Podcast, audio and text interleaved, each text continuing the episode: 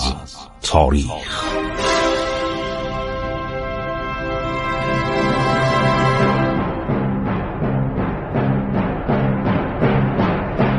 کاری از گروه جوان و اندیشه رادیو جوان.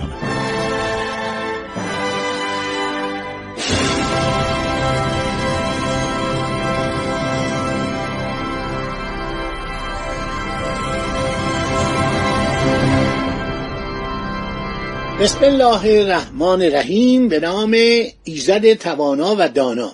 من خسرو معتزد هستم. در برنامه عبور از تاریخ با شما دارم صحبت می کنم داشتیم ماجرای سفر میرزا ابوالحسن شیرازی رو می‌گفتیم که میره انگلستان. نه ماه در انگلستان ماجراهایی که اونجا اتفاق میفته در کتاب سفرنامه جلد دوم خودش نوشته که میرزا ابوالحسن میره با انگلیسی ها صحبت می‌کنه. انگلیسی ها میگن ما حاضریم به ایران کمک کنیم در مقابل تعدیات دولت روسیه. هنوز با دولت روسیه اتحاد نکرده بودن.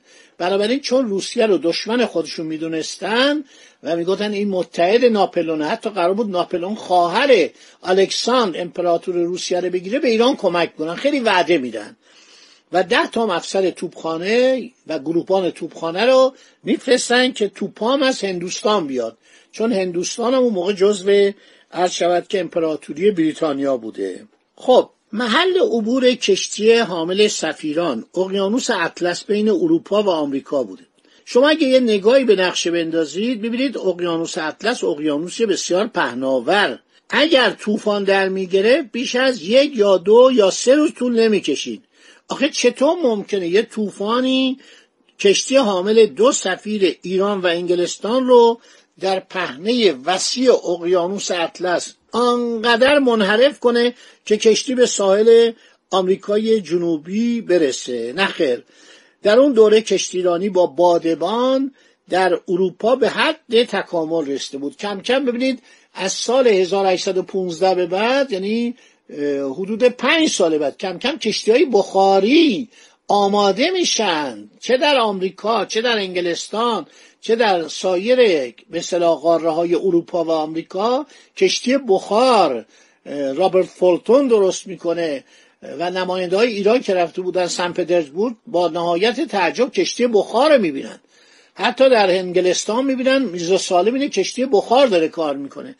بنابراین این کشتیهایی که بادبانی بودن شما فکر کنید بشر 500 سال داشت از دریا با بادبان استفاده می‌کرد. شاید بیشتر به نظر من دوران کشتی پارویی که زمان رومیان بود در همون زمان کشتی بادبانی هم بودن.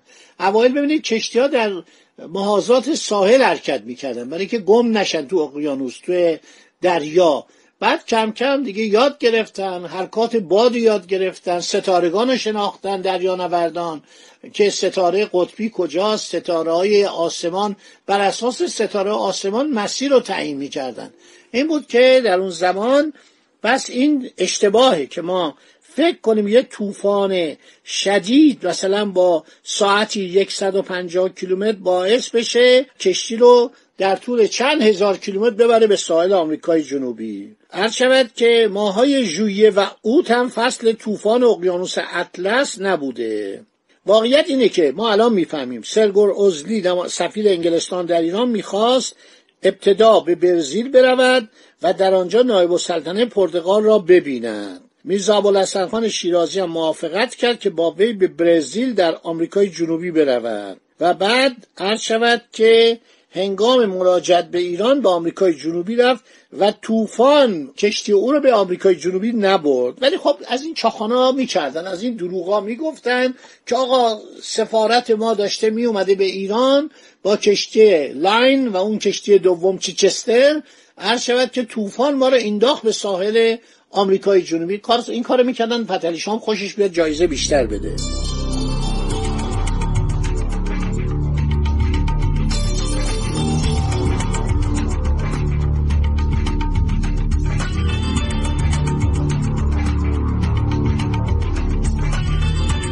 عرض شود که نایب السلطنه پرتغال اسمش جهان بود که جهان ششم یا جوان ششم پادشاه پرتغال شد.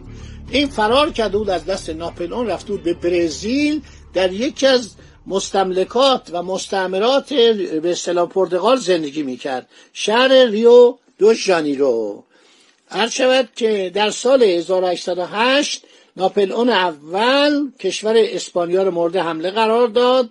ارتش او بعد از اشغال اسپانیا راهی پرتغال میشه. نایب السلطنه موسوم به جوهان یا جوان از بیم ارتش ناپلون از پرتغال فرار می‌کنه میره به طرف برزیل. خیلی خوب. نایب السلطنه میره به برزیل. حکومت پرتغال به اسم حکومت آزاد پرتغال در برزیل استقرار پیدا می‌کنه. دولت انگلستان چون دشمن ناپلئون بود عرض شود که حکومت آزاد پرتغال رو به رسمیت می‌شناسه اونو تحت حمایت خودش قرار میده و چون جهان نایب السلطنه پرتغال منابع درآمد خودشو در پرتغال جا گذاشته بود دولت انگلستان هر سال دویست هزار لیره برای هزینه او می‌پردازه. بعدم اون پول دیگه دریافت نمی‌کنه. در سال 1808 میلادی ریو دو ژانیرو پایتخت پرتغال آزاد میشه. بعد از دو سال موقعی که سفرهای ایران و انگلستان وارد برزیل میشن جهان نایب السلطنه آنقدر متمول شده بود که احتیاج به سالی دیویس هزار لیره انگلستان نداشت آن را دریافت می‌کرد. جان مدت پانزده روز سفیر انگلستان و سفیر ایران رو دعوت می‌کنه. اونا چند بار نایب السلطنه پرتغال رو ملاقات می‌کنن. سرگور ازلی نایب السلطنه پرتغال یعنی موجد دولت پرتغال آزاد در آمریکای جنوبی رو حتما بهشون تاکید می‌کنه به او تاکید می‌کنه که آقا ما از تو حمایت می‌کنیم. بالاخره هم تو برمیگردی به پرتغال. ما ناپلئون رو سرکوب که کردیم تو رو به پرتغال برمیگردونیم. بعد از که ناپلون اول از سلطنت برقرار میشه جوهان با کمک انگلستان به پرتغال مراجعت می‌کند و به نام جوهان ششم بر تخت پرتغال می نشیند بعد از اینکه میره مردم برزیل هم میگن ما نمی‌خوایم مستعمره پرتغال باشیم و جنگ می‌کنن بالاخره مستقل میشن. فرهنگ و زبان پرتغالی در برزیل به جا میمونه. امروز هم هر شود زبان مردم در برزیل پرتغالیه. خیلی خوب. اینا میرن در ریو دو ژانیرو زندگی می‌کنن. خیلی بهشون خوش میگذره. بعدم این آقای نایب السلطنه خیلی به این میرزا ابوالحسن شیرازی خیلی خدمت می‌کنه. آشپزخانه زیر زمین خدمتکاران اسبان کالسکار رو در اختیارش می‌ذاره. بعدم علا حضرت یک وزیری داشته به نام لورد استرینگفورد استرینگفورد احتمالا دوک بوده چون پرتغالیا که لورد نداشتن. شاید هم انگلیسی بوده. بعید نیست که وزیرش انگلیسی بوده در خدمت پادشاه پرتغال در پرتغال آزاد بوده. میگه خیلی محبت کرد بعد اون شاهزاده به ایلچی ایران گفته پرتغال در گذشته از یاران متحد نزدیک ایران بود.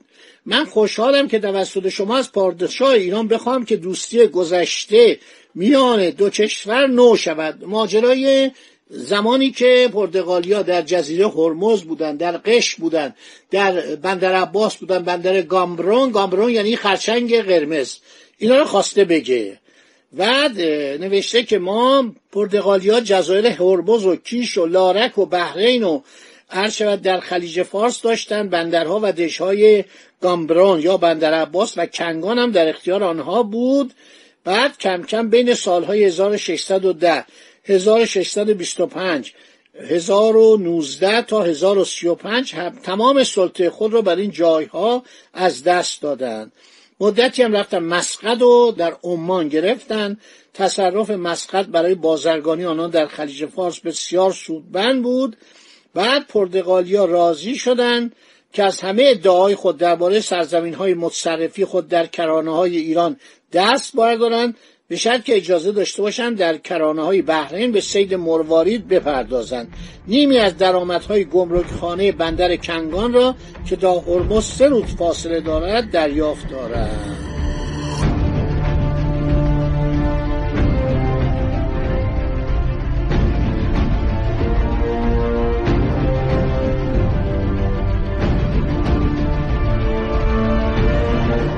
هر شود که در نتیجه قراردادی که میان انگلیس و شاه عباس بسته شد انگلیسی ها متحد شدند که با کشتی خود به ایران کمک کنند و با هزینه مشترک هر دو کشور ناوگان آنان به هرمز داخل شود حالا خیلی مفصله. انگلیسی ها خیلی اومدن سعی کنن خودشونو جانشین پرتغالیا کنن و قرار شد که مالیات هم تو بندر عباس ندان درآمد گمرکات ایران هم به تصاوی میان ایران و انگلیس تقسیم بشه. به شرط که چهار کشتی جنگی یا دست کم دو کشتی جنگی برای نگهداری بندرها و ناوگان بازرگان ایران در خلیج فارس نگه دارن. ولی میگه ما رفتیم این پادشاه پرتغال این تعریف کرد گفت آقا خیلی ما ارادت داریم به ایران. سفیر نمی‌دونست. یعنی اصلا یادش نبود. انقدر تاریخ نمی‌دونست که پرتغالی ها تا زمان نادرشاه اینا در بندر کنگ و در بندر کنگان اینا اونجا کرجی می ساختن لنش می ساختن قایق می ساختن الان این قایقایی که در جنوب ایران ساخته میشه دوازده تا چارده قسمت ساخته میشه. یعنی نو قسم مدل ساخته میشه. مرحوم حسین نوربخش کتابای زیادی درباره خلیج فارس نوشته. در یکی از کتاباش تمام شر این ها و قایق هایی که در بندر کنگان و بندر کنگ ساخته می‌شد به وسیله پرتغالی ها تمام به اصطلاح اینا رو نشونیشو داده. همه رو گفته اینا چه یکیش مثلا چند تا پارو می‌خوره یکی کشتی یکی کشتی بادبانی همینا رو شهر داده. خب دوستان خدا نگهدار شما. تا برنامه آینده که ما ادامه بدیم این سفر جالب میرزا ابوالحسن خان شیرازی رو به سوی وطنش یعنی ایران که سرگور ازلی رو می‌خواد بیاره ایران. خیلی شیرینه. خیلی واقعا وقایع شیرین از این تاریخ ایران آدم خسته نمیشه. به خدا عادت کنید به خواندن کتاب تاریخی اصلا رها نمی کنید به قدری شیرینه به قدر این کشور ما پر از سرگذشت فراز و فروده که آدم لذت می‌بره. خدا نگهدار شما باد.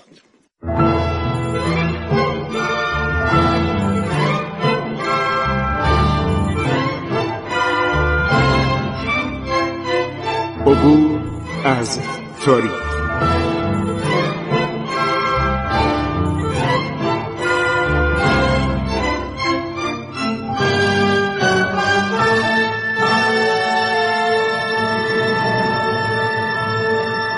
ایران با شکوه.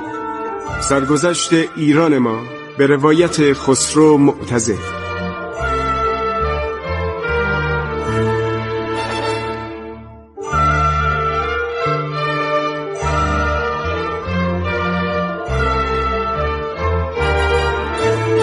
عبور از تاریخ با رادیو جوان.